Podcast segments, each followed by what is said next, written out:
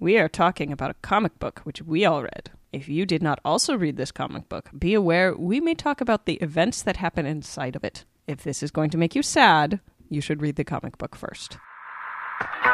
That's like playing pretend with five year olds. Oh, that Spider Man, he was just a clone.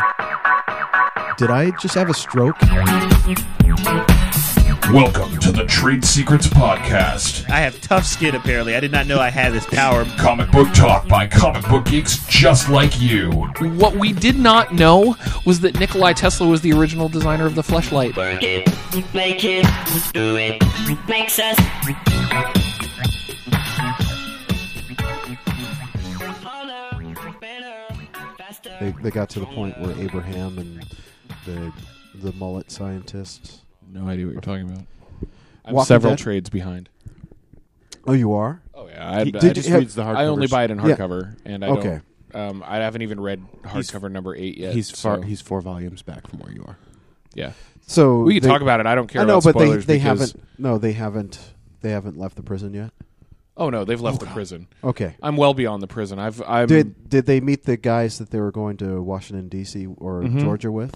Okay. Yeah, they went to. They were going to Washington D.C. They found out the one guy wasn't actually a scientist. That they they just got to that part in the TV show. oh, okay. I haven't been watching the TV show. I've only Yeah. literally only seen season one of the TV mm. show. That's okay. I'm, that's what I'm saying is that they're intro- introducing those characters Oh, okay. now. Okay. So when when they at like the end of the episode when they pull up in the in the big truck and like Abraham and the the mullet guy come out and I was like, "Oh my god, they're there." Yes. because they're go they're going in a completely different direction than than the books. Sure. But it's it's good. I I just wanted to say that. Okay. Did the governor have an intricate torture rape scene that was a little bit too long for your personal comfort? Not rape, but yeah, he did torture one of the Michonne? characters. No, he didn't torture Michonne in this one. Oh, for some reason. No, he um he tortured um Glenn. Scar- God, I hope it was Glenn. Scarface girl. Oh, uh, the sister. Yeah. Angela. No, Angela's the older one that died. Yeah. No, uh, yeah, his the the sharp the sharpshooter girl. Talk. Whatever. Yeah, Uh, I have no idea because I'm just. Um, yeah, he tortured her and then they killed her. Wait, which- somebody died on The Walking Dead? No. But somebody died in the TV show that didn't die on the normal show. Whoa, really? in the No. Somebody died on Walking Dead? Oh, But that was different than in the book. That's what I'm saying. We had a discuss. I had a discussion about Walking Dead um, when we went up to interview Ed Brisson last time in Vancouver, and he like we were talking about how it's really it, it's Run got out of steam. It's gotten really cynical in in its uh, killings of people, where it's just doesn't like even it matter. doesn't Like Glenn doesn't- dies, yeah, and it's like whatever. it doesn't even fucking matter anymore, and it's just like, and that's kind of where I got with it, where I was just like, yeah, I don't really give a fuck anymore. I don't want to be attached to any of these characters because they will die, and it does not matter. Yeah, yeah, the book or the TV show? Book. both. Yeah.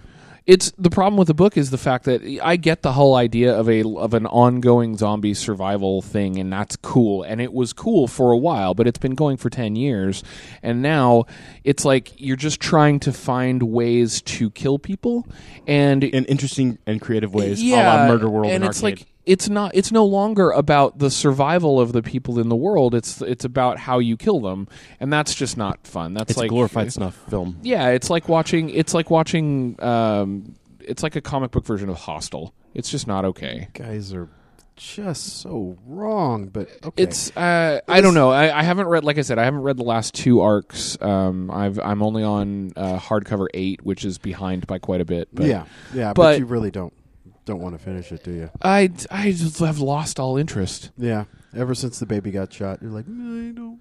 No, I really it's wanna like see the baby it was when it was when Carl got shot. To be honest, that I thought was just really that whole storyline in fucking Andersonville or whatever the fuck that little town was was just bullshit, and it was so bad. And I don't know if it got better after that, but that storyline was terrible. Fear the Hunters. Yeah. So, um, Welcome, everybody, to episode 62 of the Trade Secrets Podcast. Uh, we just sat there and rambled about Walking Dead for a while, but I thought I'd go That'll be through an Easter egg. an intro. Nah, fuck it. I'm leaving it at the beginning of the episode. It's fine. um, Just go. so uh, we are talking about this episode. We are talking about Image Comics Nowhere Men. It is written by Eric Stephenson, who also happens to be the publisher of Image Comics, and it is drawn by Nate Bellegarde and colored by Jordie Bellaire because Jordie Bellaire colors everything, pretty much. Yeah. It's no, I was gonna. I'm like, wait. Yep. No, no, he did that. Yep. I th- I'm pretty sure that the entire comics industry right now is colored by Jordie Bellaire, Shari Chankama, and Dean White. I think they do everything. I'm pretty sure. At least everything that's actually worth reading. Wow, that's a bold statement. But Um, we'll get to that later. Yeah, we'll get to that book later. right now, uh, I am Luke. I am here with Joel and Andy. Sup? Um, Damn it. Yeah. got it.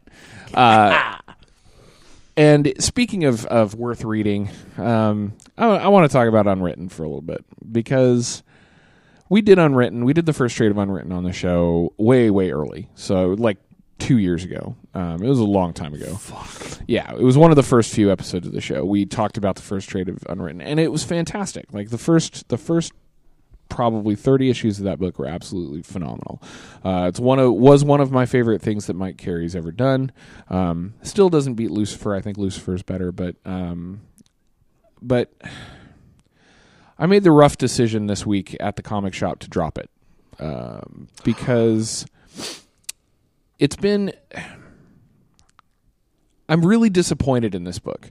I'm disappointed in Unwritten because about issue 40, you could tell that things were kind of starting to go off the rails.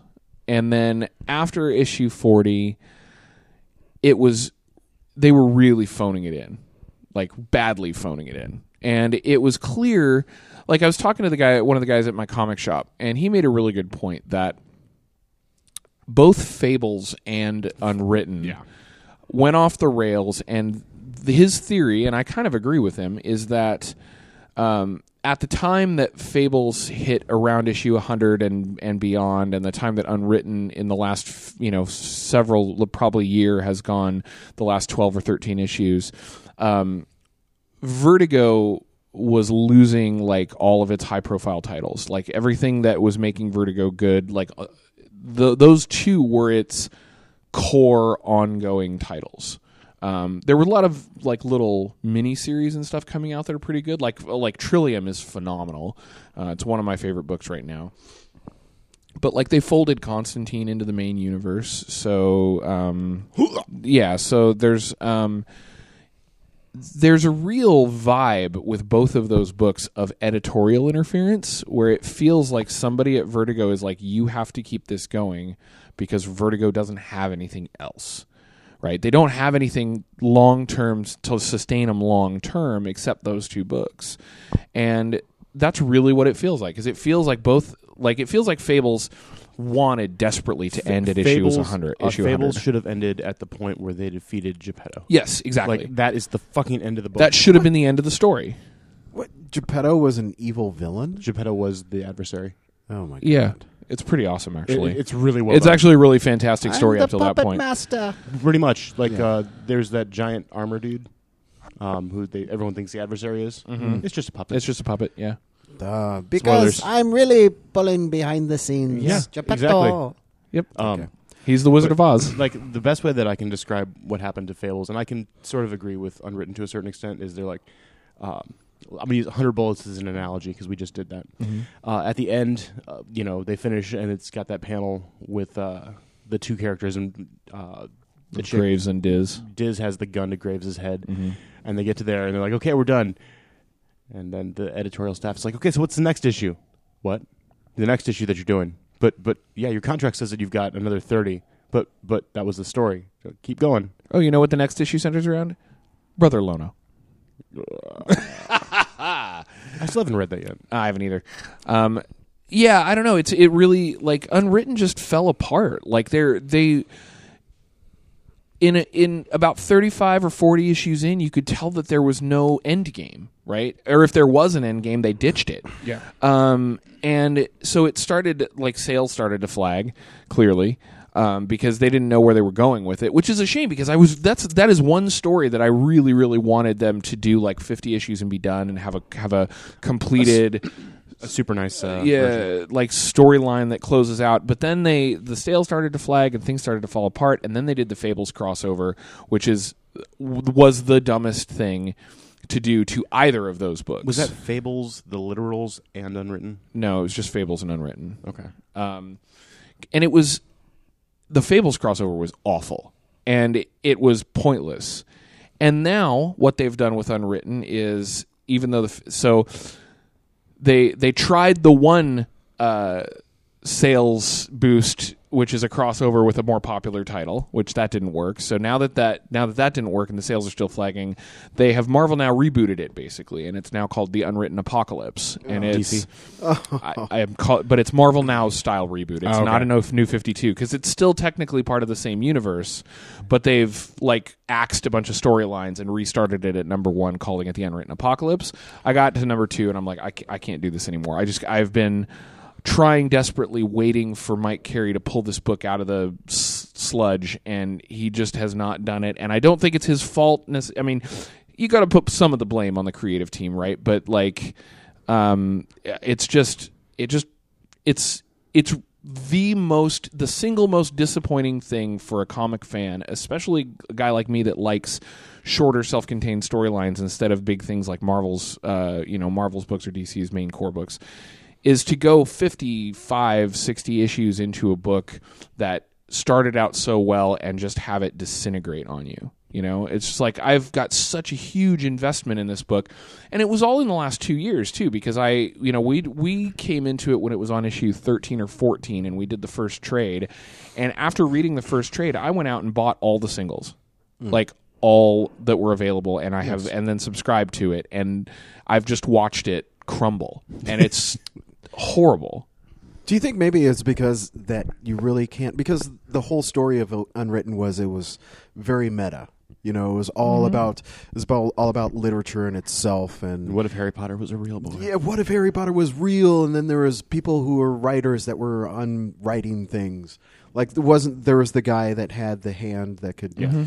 dissolve people. people into words. yeah into words and that. But after you get that was where the book lost me because that guy when they they killed off that character in the book spoilers i apologize because you can only do so much with and that. then and and the way that they killed him off and the way that they let him go was so um, Hackneyed. Hackneyed, yeah, that's a good good way to put it. It was just terrible. It was it was it was like they couldn't figure out how to what to do with that character, so they just they just like shit out some storyline about him like switching sides and then getting killed, and it was terrible. The, Yeah, the, the so- best analogy I can think of is uh, there's an episode of Mad Men where it's a normal episode, and at the end, everyone's at a party and they're riding around a lawnmower or like a new lawnmower at the thing, and they wanted to get rid of one of the guys from the show, and they run over his foot with a lawnmower, so it just gets ha- it just gets hacked to pieces, so he can't walk around anymore. And in the 40s, that sort of precluded him from having his job, so then he left the show. Wow. yeah, It's that- a, a hilarious scene, but it's a terrible way to get rid of a character. Yeah. you lose a foot. But uh, um, so what? What with unwritten or something like that? It was all on this pretense that oh, it's Harry Potter in the real world, and it and you can only take that so far. Well, I, I equate it yeah, to a it lot to like M not like um, M Night Shyamalan, right? Where the whole movie is based on some kind of like gotcha. So premise. so here's the thing about the unwritten. The and you can only premise- go so far with that. Yeah, the premise wasn't necessarily just Harry Potter in the real world. It was the fact that there was that it um, that certain people had the ability to bring literature to life literally. Right? They they they had this. There was there was a an organization that was specifically geared toward controlling how the world um, how controlling politics and the, the direction of the world through literature.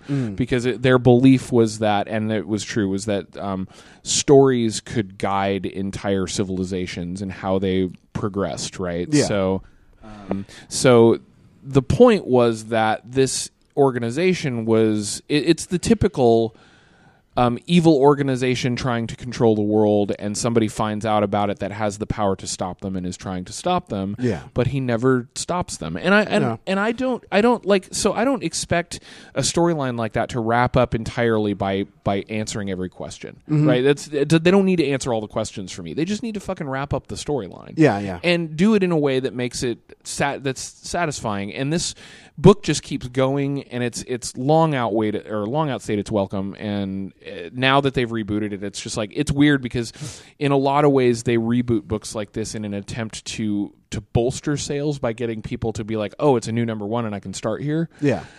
And all it did for me was give me a reason to drop it. But I mean, after you, but this evil organization, right, brings writing to life, and after you've gone through the different genres, oh, I've attacked you with horror, and and I've attacked you with Jane Austen novels, and after they've gone through all that, what else do you have? You know, you, you can only You go so far with it. But that's the thing. When you've gone as far as you can go with Yeah. it, that's when you're supposed to end the story, which is what I'm saying. Yeah. They are not ending the story. They're And- just And it's one of those things where he's just stuck in hell. Bill is stuck in hell, and he can't end it. Yeah. because people are like, "No, we'll yeah, throw money at you." Exactly. The the editorial staff is just like, no, we can't we can't let this stop. Because like one of the best storylines in that entire series was when um he gets what was the name of Andy? You'd know this. What was the name of um uh, the Nazi propaganda guy?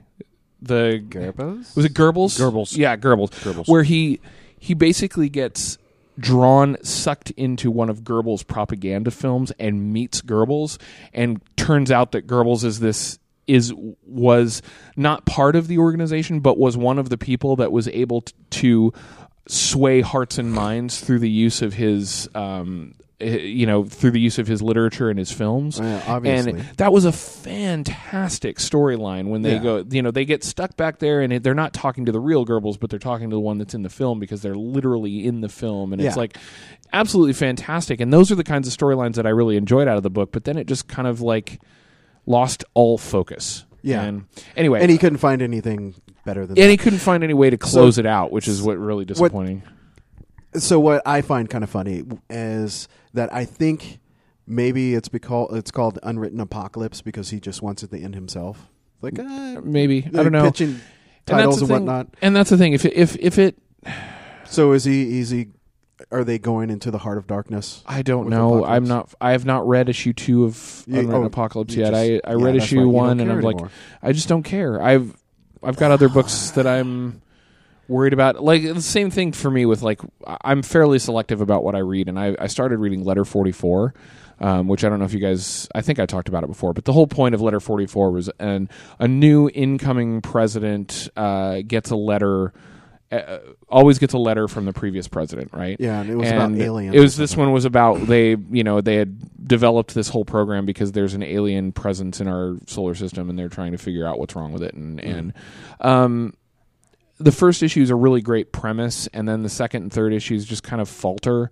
So I'm giving it one more issue. I've got issue. F- I picked up issue four from my comic shop this week, and I'm I'm going to give it one more issue. And if it doesn't capture me, then I'm I'm done with it. I always hate the uh, the conversation of do you want to drop a book or not because there's always that chance that it gets brilliant Right. afterwards, and you're like, "Fuck." You know what? You can always go back and get the back issue. And I was true, I was also still. going to say that the thing for me, uh, since I like trades so much, is that if I drop a book and it turns out fantastic, I'll just I'll just buy the trades later. yeah. Um, my problem though is issues like is like Walking Dead, right? I've got eight trades of Walking Dead, and toward toward the end of the eighth trade or seventh trade, I'm just kind of like, "Ugh, ugh." so even if Walking Dead gets fantastic, I still I'm a completist, so I, I can't skip the parts that are bad, right? I can't like skip trades eight, nine, and ten, and then eleven is awesome. Like I have to have the middle part. So now I've got these books on my shelf that I just have to. If I want to reread it, I'm like slogging through shit that I hate. This is my collection of Walking Dead, but you've only got volumes one through eight, Hey, what happened to 12, the Asian guy? 14, yeah, and 63 through 82. Those are the only volumes that exist, man. Those are the only volumes that exist. Where did Yeah. everybody go? You wanted to talk about Uber, Andy. I want to talk about Uber for just like two minutes, real quick. Um, it's a- it's a book by Avatar. It's written by uh, Kieron Gillen, and um, I'm gonna kill his name. It's illustrated by Cannon White, I think. Let me see. Canon or Canon? Cannon Yeah. White. Yeah. Um, it's surprisingly uh, good. It's an alternate history. like how you're like, what word should I use here? well, like I, oh, maybe good is the appropriate word. the uh, like A- Avatar stuff is normally very unique, and they have they don't restrict their writers and artists at all. Um, there's a lot of gore, a lot of violence, uh, but this art's not good. It, the book is amazing. That's fine. The fine. book is amazing. The art looks like um, it, it looks like a third string '90s image artist, like one of the guys that would be like uh, on a third on on a third string title He that's just- trying to emulate Rob Liefeld. Yeah, So- he just never got the the whole drawing of pouches down. But uh, it's an but alternate- Kieron Gillen's a great writer. yeah, so- it's an alternate history where not uh, Hitler gets super soldiers. He gets three of them before the U.S. government destroys the plant that's making them, and they're trying to make more and whatnot. But then that um, agent comes back to the U.S. and the U.S. starts making super soldiers. And what I find most interesting about the book is that it's not like Tell me that's not Cobra. Jesus. Sorry. uh, is that Hitler is still an idiot. He's insane, but now he has the equivalent of nukes, uh, and I Yeah. think it's a good analogy for nuclear warfare. Mhm. Um, and I'm having a fun time with it, and it, it just Avatar has been doing stuff that I've really, really enjoyed recently, and I can't recommend it to everyone uh, because of the massive amount of violence in the book. And But- Nazis. Uh, No, there's a lot of Nazis who get killed, so that's I can rec- I can recommend that to anybody. Okay. I am pro Nazi killing. What you're not you're not like a certain person we know that uh, had a had a young impressionable girl ask about what first comics she should read, and he gave her Crossed. Bad boy. Yeah. That was not me. No, it wasn't you. That's why I'm saying it's I'm like, like, that was not me. it was someone you know though. You do love some crossed though. I, I do love Crossed, but that is not. But you're smart. You wouldn't recommend Crossed to somebody who's new to comics. You wouldn't be like, "Oh, this is what you should read because this is indicative of the rest of the comics Start industry." him off with Archie. You know? Oh, f- fuck no! I wouldn't. I wouldn't wish that on my worst enemy. Be like, hey, why don't you read Jughead's Adventures? Archie's got a gay character. Wh- What? I mean, it's it's Yeah. it's more metropolitan than you know Richie Rich or something. I don't know. Anyway. What, what would you guys recommend as a first comic for someone? I'm trying to. think. I was about. I'd recommend. I'm like. Uh, It kinda depends. Probably. S- No, I I think Planetary needs some working into. Yeah. It's really good, but it's it's so complex. too complex. Um, like, in all honesty, and this is something that I've said before on the show, if if I'm recommending a superhero comic to someone to give them kind of that you know generalized, I'd probably recommend Invincible. Um, like it does get pretty hyper violent at points, but it's cartoony enough, and the and the story is so, is good enough that I think it's a good starting point for people. Strangely enough, I would also. Well, I would recommend Invincible Iron Man, the Matt Fraction run. Yeah, that's, good. Yeah, that's a good starter, I think, for people because Yeah. it's like people people know who Iron Man is. Yep. I mean, he's not Superman or Wonder Woman, but Yeah. X Men is very hit and miss, and I feel like it's really hard for me to anymore it's anymore it's really hard for me to try and recommend any of the big two books only because um, you do still run into continuity issues and you do run into um, like the the world is so big and that and rarely do the books the individual books succeed in making the world small enough for someone to grasp at the start. Um, like you can get the characters you can like the characters and stuff but like somebody trying to come in I, I think the only recent one in recent memory that i would say i would hand to somebody and read would be the marvel now captain america because it's they do a good they do something really fantastic which is they pull cap out of the whole marvel universe long enough that someone can get used to cap as a character and, And then s- put and him back then in and then you can put him back um, but like I, I tend to be more on the recommending of, of some of the indie books on the side, depending on somebody's reading taste. Sixth Gun or Rat Queens actually would both be books Mhm. that, depending on the person's like taste. Like I'm like, so you want to read a fantasy book? Here's Rat Rat Queens. Queens or Skull Kickers. Like I would, I would go with Rat I would Queens probably go Rat Queens first. Yeah, Uh, easily. I'd go Rat Queens, Battle Chasers, Skull Kickers. Yeah. Okay, Chasers yeah, is Battle pretty good Chasers. for what the only is. problem, the only problem with Battle Chasers, is ends that it doesn't in the middle. end. It just, or, It's yeah, it like doesn't just end. stops. um, the yeah, the I mean, other end of the spectrum. Rat Queens is a really good like first uh, fantasy. Like if if if you know somebody is like a D and D nerd and they're really into fantasy stuff, you hand them Rat Queens and be like, "This is your foray into comics." Enjoy the roller derby. Yeah, exactly. And then um, like of course if you know if somebody's into crime comics and noir you send them Yeah, toward anything by Sean Phillips and, and Ed Brubaker right Yeah, um that's just well, big stuff by them. sure uh, like criminal Crim- criminal, Criminal is where- incognito is also yeah. acceptable. but it's like I th- I think Invincible tends to me to be a good generalized start in into the comic book like the realm of comic books. Yeah.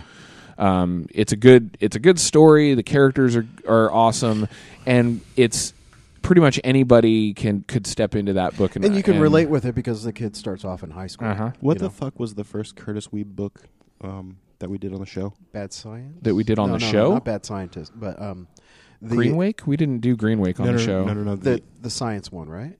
the Science Heroes one. Intrepids. Yeah, Yeah, that- yeah, Yeah. Uh, um, the- What the- about Intrepids? So the, the reason that I like it is uh, that it's its own world, and you can really easily get someone into that sort of thing because there's no backstory. If mm-hmm, someone's reading mm-hmm. X Men, they're like, "Well, wait, didn't you say Jean Grey died? Well, yeah, she died multiple times, but then they brought her mm. back. How did they bring her back? Which time? Like, Yeah, uh, right. You don't need to get that sort of thing into like you don't need someone who's new in comics to get into that and have to explain. have to explain retcon after retcon after Yeah. retcon. I've read X Men for thirty years, and I understand sort of what's going on and what's not. I don't have like the ten minutes that it takes to you know really hold someone's attention and explain everything they need to know. Well, and what's really funny about this discussion too is that a lot of people, a lot of people in the comics industry and fan comic fans will are will rail against us and uh, and rail against the idea that continuity is even important at all. Um, but it feels almost like the attitude of of well, you don't need to worry about the continuity, just read it for the story is a is a desperate way of trying to justify reading comics that have 30 years of continuity, right? It's like you wouldn't have to say that if they actually had stories that you could just step into right off the street and not worry about. Um, it like there's this there's this there's this level of defensiveness with fans of the big two that are like, "Oh no, you don't need to read that. You can just read this and you can get it, and it's totally fine." It's like bullshit. I I tried reading New Fifty Two books when they came out, and I still didn't fucking understand. Well, part of that problem was the fact that you have in week one you have Justice League, and I'm sure I've talked about this before. And Justice League was the only book that happened.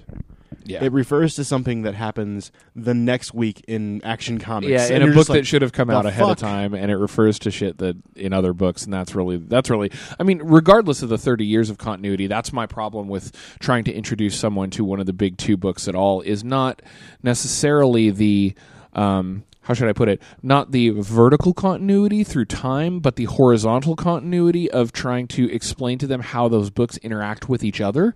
And when they start referencing things that happen in other books, it's like, that's a great tactic to try and get existing comic book fans to try and buy Other more books. in your world. But when you're trying to act, a, when you're trying to introduce something to a new uh, a new reader, like they don't want to read 15 different books at once. They want to be able to take a book and read it and get into it and be like, boom, this is what you know. This is the story that I'm reading, and then branch out if they decide that that's something they want to get into. You know. Absolutely.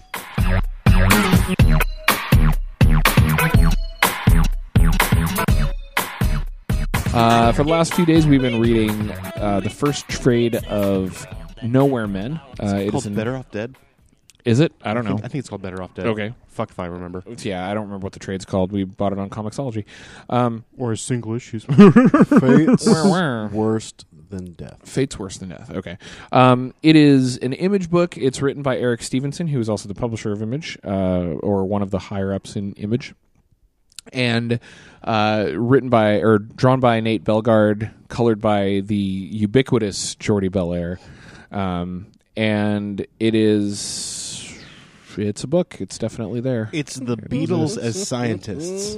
Yeah. Science is the new rock and roll. Is the Science is- tagline. Uh-huh. Yeah. I'm going to let Joel start this off because Joel's the one that suggested it. So, you, what, Joel, take us away. Okay, so I had I had heard about this book. It was recommended through uh, through Twitter because I follow a lot of comic creators, and they's like, "Oh, Nowhere Men, it's really good." And so th- I recommended this book kind of blindly on recommendation of people in the industry, and it starts off with a group World Corp, which is a group of four guys that are super scientists, and they are considered like the the rock stars. They want to they want science to be like rock and roll.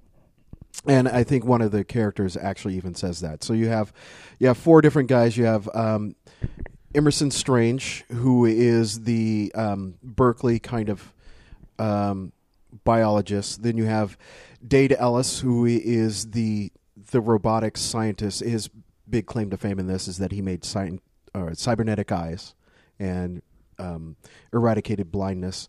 Um, then you have Simon Simon Gershaw, who is kind of the power hungry guy of the whole group. He leads everything. He's the alpha, and then you have the um, the last guy, Simon. No, what's uh, Timothy, Thomas Walker? Thomas Walker. I was going to say Timothy Walker, and Thomas Walker is is the astrophysicist who takes a lot of LSD.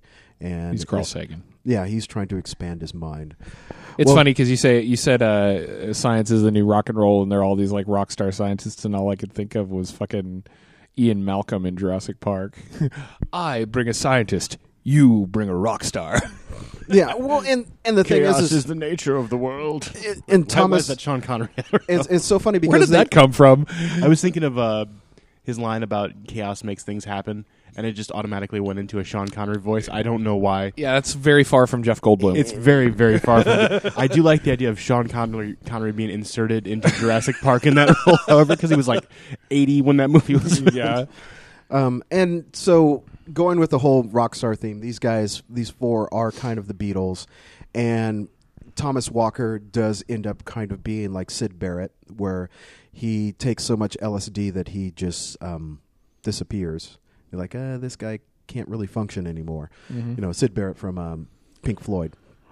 And so Yeah, I uh, was wondering where you were going with that because you're like, it's kind of like the Beatles, and then you start talking about somebody from Pink Floyd. but yeah, Like, but there's minute, what? it's it's more just like the whole rock star persona. Yeah, yeah, yeah. You know, that, and that's one of the allegories because he's that the one that goes through. was he's the one of the guys that was he's super into like like I'm fading away. Yeah, I'm turning into nothing. he's super into like f- uh like the mind and physiology and stuff so he's he's the one guy that's like like the, in the one of the pros interviews they talk about how he's like somebody was like are you sure that taking LSD is a really good idea i mean when your mind when your mind is so precious and he's like well it's i'm using it to expand my mind you know which Yeah, I'm going to get smarter. Um, and he he kind of disappears, but you never really know where. They never allude to where he disappeared to. The book time jumps. I- And it does time jump. I was going to get to that where it starts off Yeah. where they're just way beginning, too much and they're kind of in the 60s, 70s. Um, and there's that where they're early starting out and they're idealistic, and then they're in the middle, kind of middle age, where uh, Simon is doing these these tests that are killing people, and the other three people are against this, or pretty much the other two, Dade and Emerson, are against this, and he's like, "Fuck your morals. We're getting money and making contracts." And and so Simon has gone down the road of of excess and and money, where where Dade and Emerson are trying to be idealistic and trying to save the world, make the world better, and and so and for some reason Thomas is never around. And then there's also the now time where they're old men, forty years later mm-hmm. or fifty years later, actually. Is it And- that long? From Yeah, the from the time when from the 'cause it's time when the of gor- like- from the time when the the gorilla thing first shows up and kills scientists to the the now age with the people on the space station is I- that I really think that long? No, I think that's twenty years. yeah, okay. I was because when say- they first start off, that's in the '60s, and then yeah, I get the feeling it's like twenty, like a, a span of forty ish years with uh, like a tw- 20s, 40s, and 60s. yeah, and Like that's their ages. Yeah, yeah, yeah, exactly. Okay, I was gonna say not the years. No, the roaring 1920s. eh? yeah. And and so one of the one of the things is, is Simon has created this uh, this virus that actually changes people. And one of the things that broke them up was that they did this experiment on a gorilla, and it turns the gorilla into this crystalline, Monstrosity. like Killing rock monster. yeah, killing monster that kills kills some of the scientists. And now all I hear is a B fifty two singing "Rock Monster." I have I have rock lobster actually stuck in my head. and and so um, that kind of splits them. They have this one fight, and they don't really say what happens in the fight until towards the end. But it turns out that um, Dade, Dade and Simon have a fight over the virus, and they both get infected, and so Dade has been in this coma for the last twenty years, and Simon has gone off and left the company. And so Emerson was left over taking everything over for the World Corp is what it is. Mm-hmm. And and so towards the end it turns out that Dade finally wakes up from this virus and the virus is actually something that gives everything superpowers. It changes people. And the reason why Dade was out was because he was he became telepathic and it was so overwhelming hearing all the thoughts of the world that he was just in a coma trying to Process. process thank you trying to process all this for the last 20 years and during this um, emerson had created a space station where he could do experiments on this virus to try to help dade Sort of created, bought the ISS. Yes, and and that's that's the whole convoluted thing is they bought the International Space Station, but in order to buy it outright, they faked its Faked destruction. its destruction so that everybody would think that it's no longer there. Because Yeah. no one knows they're up there anymore. yes, exactly. So they can do this deadly experiment that changes people into monsters. There was part of there was part of that that, and this is just be. I know this is being nitpicky, Mm. but um, it part of that is where it, I lost a little bit of the suspension of disbelief, only because I have actually Telescopes? I telescopes and the fact that there's I've got an app on my iPhone in the real world right now called ISS Spotter. And on clear nights you can step outside and you can see that bright motherfucker streaking across the sky at 15,000 miles an hour. And so it, so the idea that they're like, "Oh, the ISS was destroyed" is like but you can see it with the naked eye in the But- sky. but if but if you had destroyed the ISS, right? If it fell from orbit, so it's not up there. So like, hey, the tracker's not working. And if you have a powerful enough Sure. Corporation okay, so- called World World Corp that you know in uh, that employs billions of people. the naked eye. Yes, but the naked Like you don't need You have to better spot- eyes. I fucking can't see what your shirt says. you actually don't need to. s- So uh, a little bit of real world here. You like f- ignoring the app, fine. Like we stopped a poker game at my house one night because the app told us that it was coming by. But the point was that we stepped outside of my house in Seattle, and it was. It, it was as bright as like the lights on a plane flying by. That's how bright the fucking thing is when it's Yeah. flying across Yeah. the sky. And uh, so And you can see anyway, satellites like with said, the naked eye. Totally, Editor's note: Luke actually doesn't live in Seattle because you can't see shit because of the Well, light pollution in Seattle. um, and and I'll I will digress, but just for me, that was one of those things where I was like, you faked the destruction of the ISS without destroying the ISS. Uh, um, a little little lose me, but I'll let it go, and I'm I moved on in the book. Anyway, go. yes, suspension of disbelief. So fucking nitpicky today.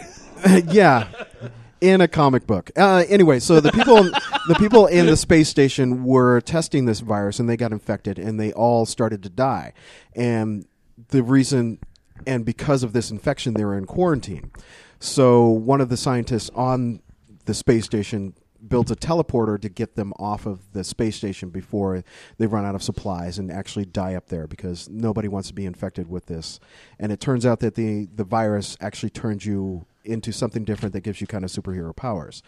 And yeah, all the people that are sick are actually not sick per se; they're going through a metamorphosis of Ex- some sort. exactly, and some of them are really sick, but they don't exactly know what the hell because it's it's extremely painful. They have fevers. They feel like they're going to die. And some of them do die. Well, yeah, yeah, um, and and that's we'll get onto that later. It's one of the interesting things. So they end up on the planet, and then it turns out between a power struggle between Dade and Emerson and Simon, and Thomas is still non-existent. He's somewhere. Um, where Simon wants to bring down World Corp, these friends that he was part of, and they pushed him out. So he's like, "I'm going to fuck you guys over, all for revenge." And Emerson and Dade are trying to stop Simon from doing that. And so there's this power struggle between getting all these test subjects, which there's 12 people, um, getting them rounded up before they're exposed and everybody realizes that World Corp has been doing this top secret um, experiment with viruses that Right. could be catastrophic to the world. And we find out later that um, despite the uh, power struggle between uh, Simon, what's his face? Uh, uh, I Grimshaw. can fuck. What? Simon Grimshaw. Yeah, yeah. Simon, Simon and and Dade? and Emerson. No, and Emerson. And Emerson, yeah. Is that we find out that the the so they kind of lead the book. They kind of lead you by the hand in thinking that these experiments are being led by Simon the whole time, and that he was the guy who like split off from World Corp and did these experiments and made the space station, all this stuff, and then you find out at the end that that's not actually the case. That Emerson when World Corp, because of Dade's coma and Thomas Walker vanishing and uh, Simon like splitting off and doing his own thing, um, World Corp started falling apart. So Emerson like went through horrible lengths to get Simon's blood so that he could start doing these experiments on his own and Yes. started them anyway, in So spite he- of all of his original moral so he could help cure his friend Dade, Yeah. who was in a coma for you know the last twenty years. Okay, so having recapped the story, what do you actually think of the book? Like, I like it a lot. Really? There is, yeah, I, I really do. I, I like it. One of the things is, is that I like the idea of origin stories, right? And there's a whole shitload of origin stories in this, and how people deal with that. Mm-hmm. So when the people are on the space station, they're trying to get off.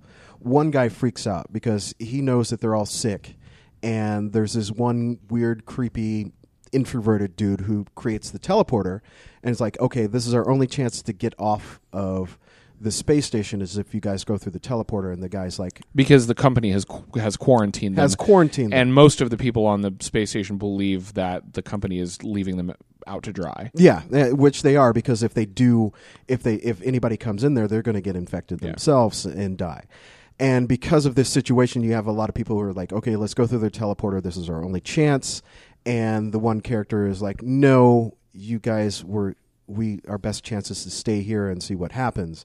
And so there's a struggle between that. And because of this um what was I going to say? Oh, be, because of the teleporter is also draining all the energy of the space station too. So it's really their last ditch effort. Yeah. And so some people like, no, we have other So it creates options. a rift. And Yeah. So we have other options. Turn the teleporter off, and we'll figure out an- another way out. And it's like, no, this is our only way out. We got to do it now. And so, and that's where one of the first superpowers manifests. Where with this guy who was against it, he has this big scab on his neck, and they rip it off, and all of a sudden this power beam shoots through, shoots out of this guy's neck, which is a weird place to have a superpower from. that is that is one of the things that I really enjoyed about some of the way that they they he dealt with the characters, um, especially the people infected with the virus, is that it has definitely got some like he kind of eschews the standard superhero uh, origin story stuff and instead goes for more of the fucked up weird mutation thing and does does a lot of really random stuff with it. Like instead of doing you know things that you would normally think about as being superpowers or being mutations in the in the world of comic books he takes these characters and does some really kind of fucked up things to some of them. Yeah, Mm. like Um, uh, there's the thing guy, like for lack of a better, the Yeah, guy yeah. who, you know, Yeah. gets super big and strong. Yeah, who actually started out the whole thing looking like he was uh, uh, turning into a giant pile of poo. Yeah. and then goes into a cocoon literally and it emerges as this big like crazy red thing with blue fists that's super strong and Yeah. nigh invulnerable and And strong gills and enough to throw a bus. yeah. Well, and and that's Here, how let me take care of this for you. Woo! It's moved. and that's one one of the cool things too is like in the real world if you did come down with superpowers would you like hey i cool i can shoot laser beams from my fingers. You you you wouldn't like think that was cool. You're like oh my god what the fuck is wrong with me? Yeah. and everybody would think you were a freak too. Um, and they how each one handles them getting their powers is kind of different. Some people are like hey i'm really amazed. Other people like the the thing guy he's a he's a, a doctor, so he thinks about it analytically. He's like, okay, so when when I was dying, what happens was I go into a cocoon, and when I come out, I was really hungry, and the first thing I ate was the cocoon, and then I they didn't have enough with the cocoon. And then I so- started eating parts of the building around me. yeah, he ate the wheelchair that he was rolled around in because he wasn't able to move. And it's just kind of a different way. It was like a butterfly metamorphosis, you know. So he went into the cocoon so everything in his body could change. And when he came out, the first thing he did was eat voraciously. Um, and I like how they dealt with how all these different characters got their superpowers. Um, another thing I did like is the black the black character Dade didn't die right off the end. they thought he was dead, but no, he, he comes out and he's super telepathic. Whoa, whoa, whoa! The black guy lives. I do, right. what is this? A, re- wait, and he's the It's only the first trade, sir. yeah, it is only the first trade. is this? A Romero film?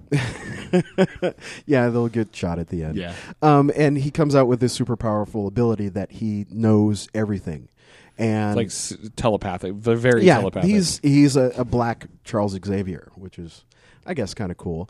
And that's another thing about this is that they do have a lot of people in races represented in this. Like, uh, they diverse. they make a point about it actually with Audra later about she, sh I mean I the, they never explicitly say what race she is but they the, they kind of like make her out to be probably like like Indian or Middle Eastern um, and she makes a very big comment about how like somebody's trying to one of the one of the science what do they call this the the, the gang the the science hippie whatever they are um, oh, the science punks. science punks is trying to kill her and she you know because she he calls her a freak and she she makes she has this little soliloquy about um about how people have been doing that to her all her life and she she can't just scrub off the color of her when she was young she was trying to scrub her skin so that she looked quote unquote normal and so and it was it was um it was an interesting It, it touches on a lot of stuff like that, and there's also the assistant to Emerson who's been with there for a while. She's Mm-hmm. Hindu because there's a scene where she has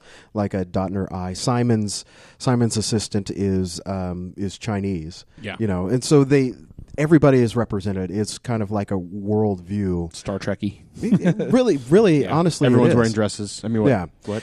And another thing I like going through this is that these guys are considered rock stars. You know, like science, science is the new rock and roll, and they it really does cover the hubris of science. Like, okay, there, you have Simon Simon Grimshaw who thinks, okay, we are the scientists and we are trying to help the world. And instead of just holding back, hey, the world is not ready for this, we need to give them everything, mm-hmm. right? And Emerson's idea was like, no, we need to give them when everything dribble is it ready, out and make dribble sure it out. And Simon Tom- talks about that too. And so it it goes into whether doing all these experiments are right or not. So that's part of that's part of one of the things that I felt was really unfocused in this book was trying to figure out exactly what they were trying to say with that. Like is is is this a cautionary tale of the dangers of science or is it a tale about the how awesome science can be and how because they make a lot of comments about how the average citizen doesn't really pay much attention to science and scientific discoveries, even though they're they're fantastically cool, because nobody's spent the time to make them interesting to people. Oh my god! What the fuck is Neil Tyson deGrasse? Yeah, and, Uh, has a great deGrasse Tyson. deGrasse Tyson um, has an amazing quote about we live in a world that is you know based on technology. However, most of its inhabitants don't understand technology. Yeah, yeah, yeah. Um, and it's it. I, I I just wasn't sure exactly what the point what was with the way that the the way that the book is going, but Yeah. Well, for for one thing, this is the first trade, so it's setting Sure. everything up. Yeah. You know, it's it's set up that okay, this is the origin of World Corp, and this is what happened between these three, and this is something that is happening in the world. That's the big conflict that they have to resolve, which is this virus. Um, and and one of the one of the great things about this is that um, there was a there was a callback at the end too. I, I always love the callback at the very end of the of the book. They have the Simon meeting the crystalline oh yeah. gorilla. So I, I my that was pretty smart. I have not read beyond this. This this book is actually on issue like thirteen or fourteen now. Something it's like not. that. It's weird like- because like I don't think it actually has come out every month. Uh, I'm sure it probably hasn't, but I, and I don't know where they're leading with it. But it seems after the first trade, like one of the core ideas behind this is, um, it seems like this is their way. It's it's like their their origin story for superheroes in the world. Period. Like this world, it's a world that did not have superheroes, and now not only because of the these rogue experiments by this group of scientists, but it, I get the impression that like so when they teleport out of the space station, something goes wrong with the teleporter and it, it blows up the space station. But it doesn't just blow it up; it actually teleports a bunch of pieces of the PlayStation. PlayStation. The PlayStation. Did I say that like three times? No, Did I space I did say space station before. Space okay, I'm station, just like- space station, PlayStation, Uh, it tel- teleports a bunch of pieces of the space station PS5 all over the planet directly from space. yeah, and and I'm getting the I'm getting the feeling that that's like their way of starting the worldwide because the whole point of the end of this first trade was they made a real big point about how this secret facility that they have which i believe is in antarctica or something like that um, is built to for them is a place for them to try and contain the people that have have been infected Yeah. so they get And them the they teleport them to this place and that's but now that the space station itself has been sundered and sent to different parts of the world Cat's out of the it's bag. going to be carrying Yeah, this virus to exactly. people who um, who aren't able to be contained and it's just going to go And the apeshit. first instance of that is the uh, reporter. yeah yeah, yeah. The reporter in the Sahara, where they're driving through the Sahara, they come across the space station that's wrecked,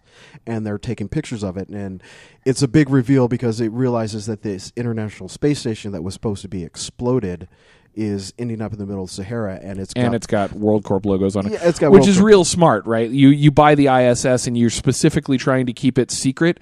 Oh, so let's plaster our logo all over the side. That's real fucking intelligent. it's, uh, Jesus. it's totally Black Ops. Now the the one thing the one thing that is a little worrisome is that whenever you try to take on something a subject so big as hey everybody is going to get superpowers in this world, I don't know how you can.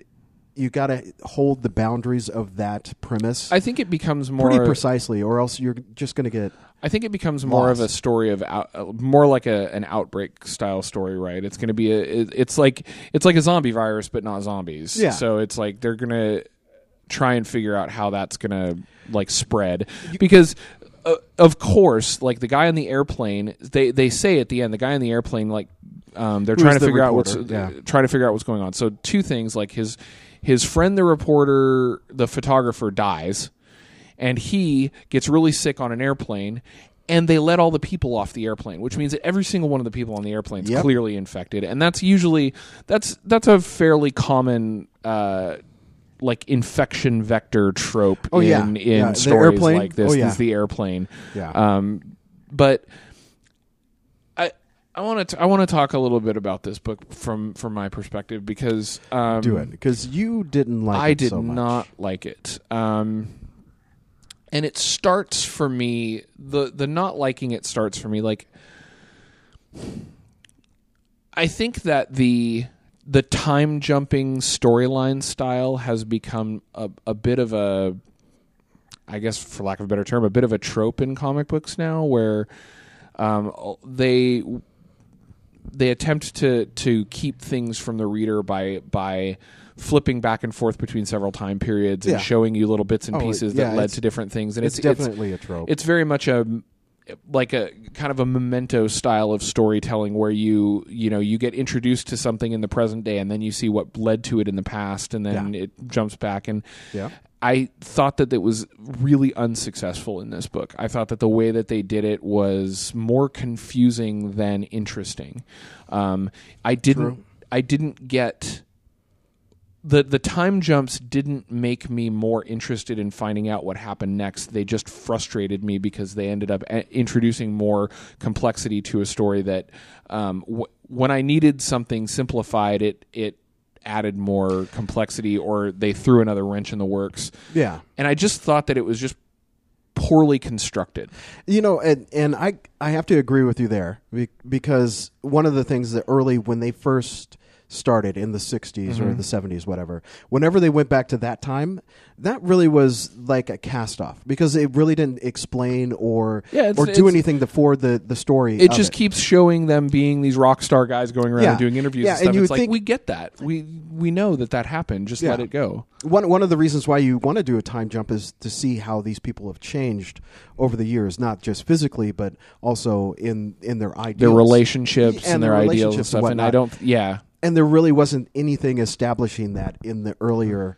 Yeah, because um, the middle timeline establishes all that. Like the the- Exactly, the, yeah. showing them at the beginning establishes that they were once a tight knit group of people with similar similar ideas, And that's all that it ever does. And they keep going back to that and repeating it over and over and over again, even though you you get it. You get that they were once a tight knit group of people, and then they they f- they fractured. Yeah. Right. Yeah. And And there's there's a, specifically there's one scene where they're talking to a talk show host, which was a lot like um um I know exactly what you're trying to say. Is yeah the one guy uh, David something. It was, it's it's a '60s talk show, and they were talking about oh well you guys think you are rock stars, and it pretty much just reinforces everything that they've said before, Yeah. and they're just saying it over again. So there really wasn't anything that moved for the storyline in that Yeah. in that past, which they did in the the nearer past and and the present.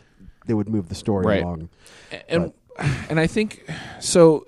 That was the first stumbling block for me with this book, and and that was for that was f- further reinforced by the introduction of the like the prose pieces and the little magazine articles and ads. So like um, throughout the book, they intersperse like magazine articles, interviews, excerpts from an, a supposedly a book that was l- like a biography, an autobiographical book that was or a bi- biographical book that was written about them. Yeah. and um, I felt like those prose pieces destroyed the pacing. Yeah. Like really badly Oh, yeah. because you they just you get to this point and like especially the first one you encounter is like a magazine article and it's three columns of small dense text and it just you're reading you're reading and there's momentum to the story and then you hit this thing and it just bogs Yeah. and every time and and the problem was is that that's the first one they introduce and then it f- it felt like that every single time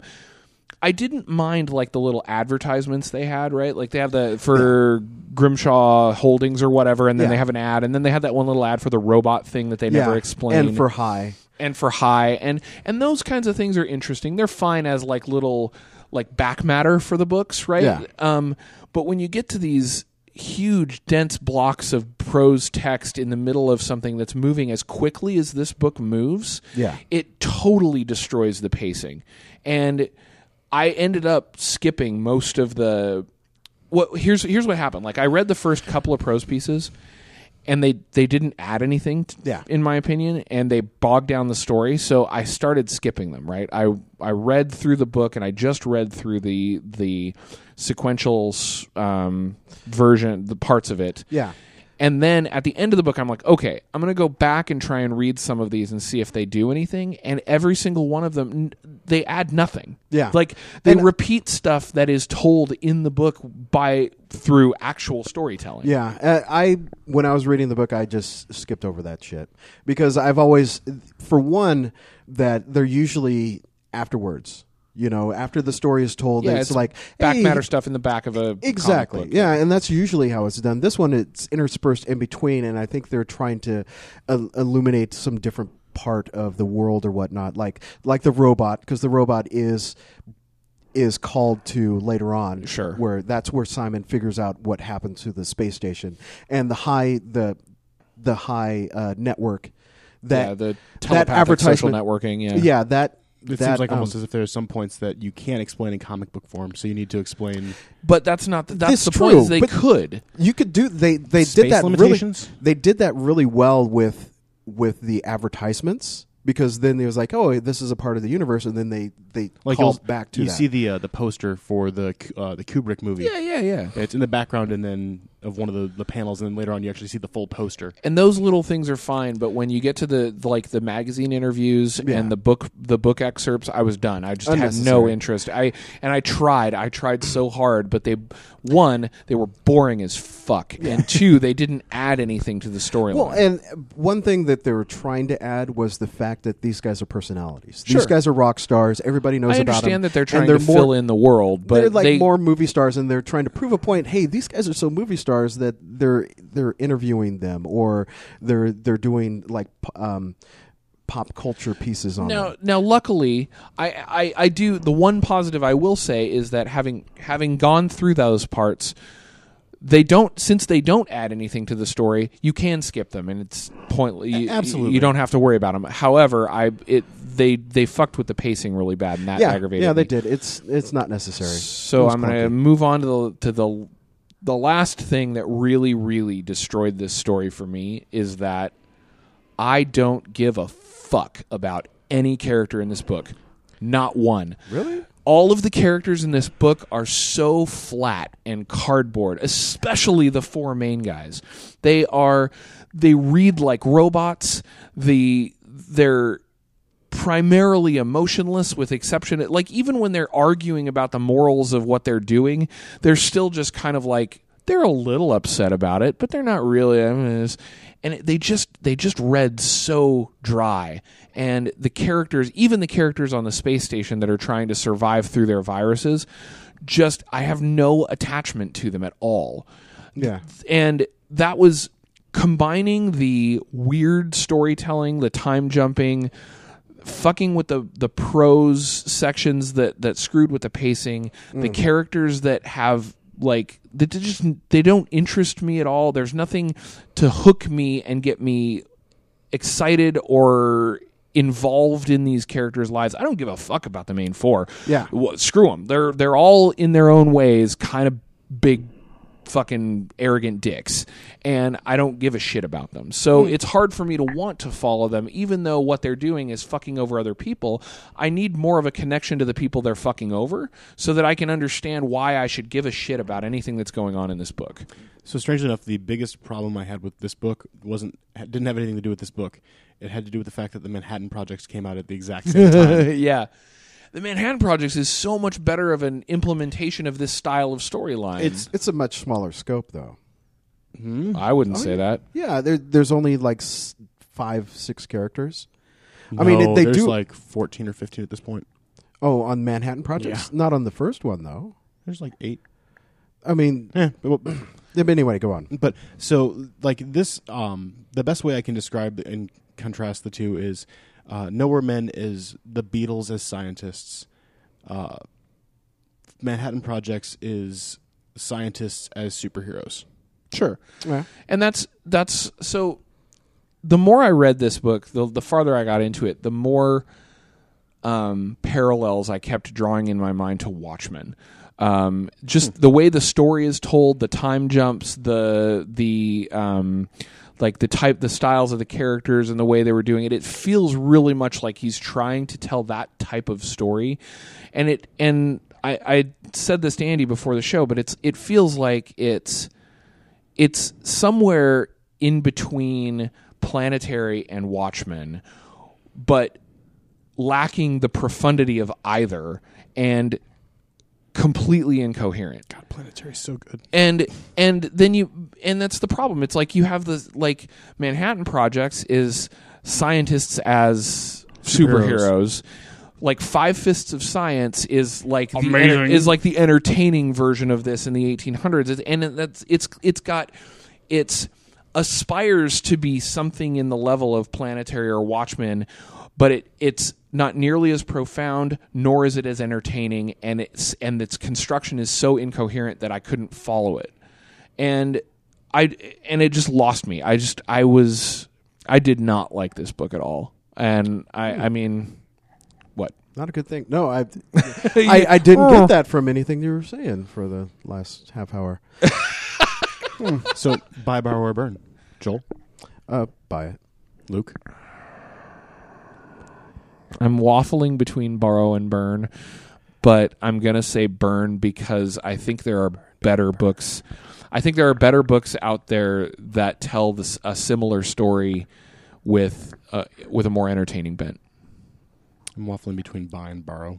I'm gonna go with borrow because I don't think it's bad, but I think that Manhattan Projects is better. Mm-hmm. And, And you know, planetary is way well, better. planet. Yeah, that's. But so I guess the the one thing is I kind of want to see how this ends up because I want to know where it goes because that could make a huge difference on how it starts. If that makes mm. sense. I, it does make sense, and that's one of my biggest. And what I said before, one of my biggest problems with the book is that by the time I got done with this trade, I didn't give a fuck. I don't care where it goes. I just don't have any interest. No, I, So- I do. I, I like I like the characters Mhm. because you guys add little caveats to your by Burrow Burn. I like the characters. I I liked the the struggle between these two and how these science superheroes are now. Um, when they're older and they're having to deal with, oh, hey, this is what our personalities have wrought on the world, um, and what they're doing to other people, and also if they've unleashed science on the world. It's kind of like uh, the the virus is, is saying to akin to um, Promethea. well, not Promethea, but the the the atom bomb. Okay. You know, Yeah. where they're unleashing this this technology that totally changes the world, and um, how they're to deal going with the deal with it. repercussions of that. hmm So it's uh, the name of the segment: one buy, one borrow, one burn. Bang. Make you better do it faster, make sense from the girl that never power. Emerald City Comic Con is coming up uh, in one month from now. So two shows from now, we will be at Emerald City Comic Con. We've got a great. Great table placement this year. Uh, we're right on one of the main drags. We're sitting right next to Micatron, who uh, fans of the show will remember from after the That fact. guy. Um, And he was on the first episode of this. and he was on the first episode of, of Trade Secrets as well. Uh, but uh, that is March 28th through 30th.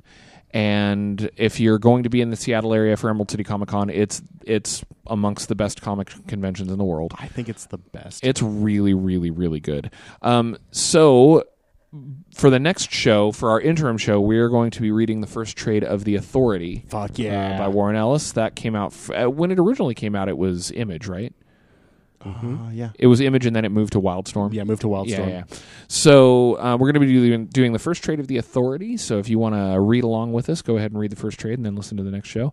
And then the show after that, we are going to since we're going to have um, Ed Brisson and Johnny Christmas on the show, we are actually going to review the first trade of Sheltered on the show for Emerald City Comic Con, as well as interviews with the creative team of that book. Like I just said, we're also going to have Kurtis Wiebe and uh, Roc Upchurch on the show for um, Rat Queens and it's going to be fantastic. So, uh, come if you're going to be in the Seattle area or coming to ECCC, come come visit us. If not, listen to our show and we'll we'll expound upon how fucking awesome Emerald City Comic Con is, so that you'll want to come next year.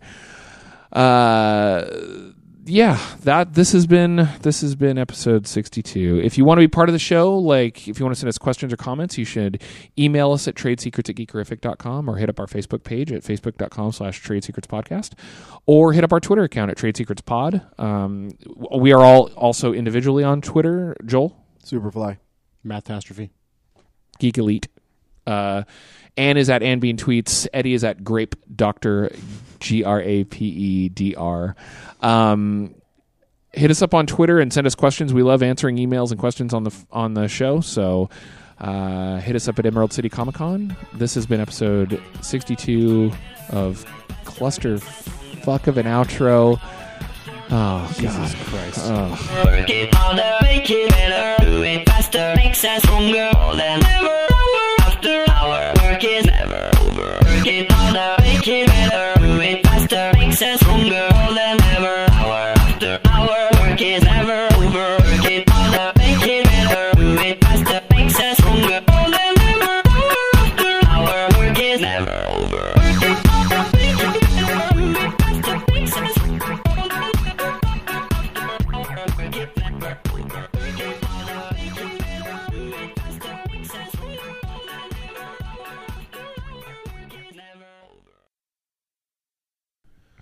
All right, so uh, as as we're going to talk about a lot, I will. Uh, blah, fuzz- I can't fucking remember what I was going to say. You, you talk about it a lot. It doesn't. I talk about it a lot. Fuck. Um, PlayStation. the international PlayStation.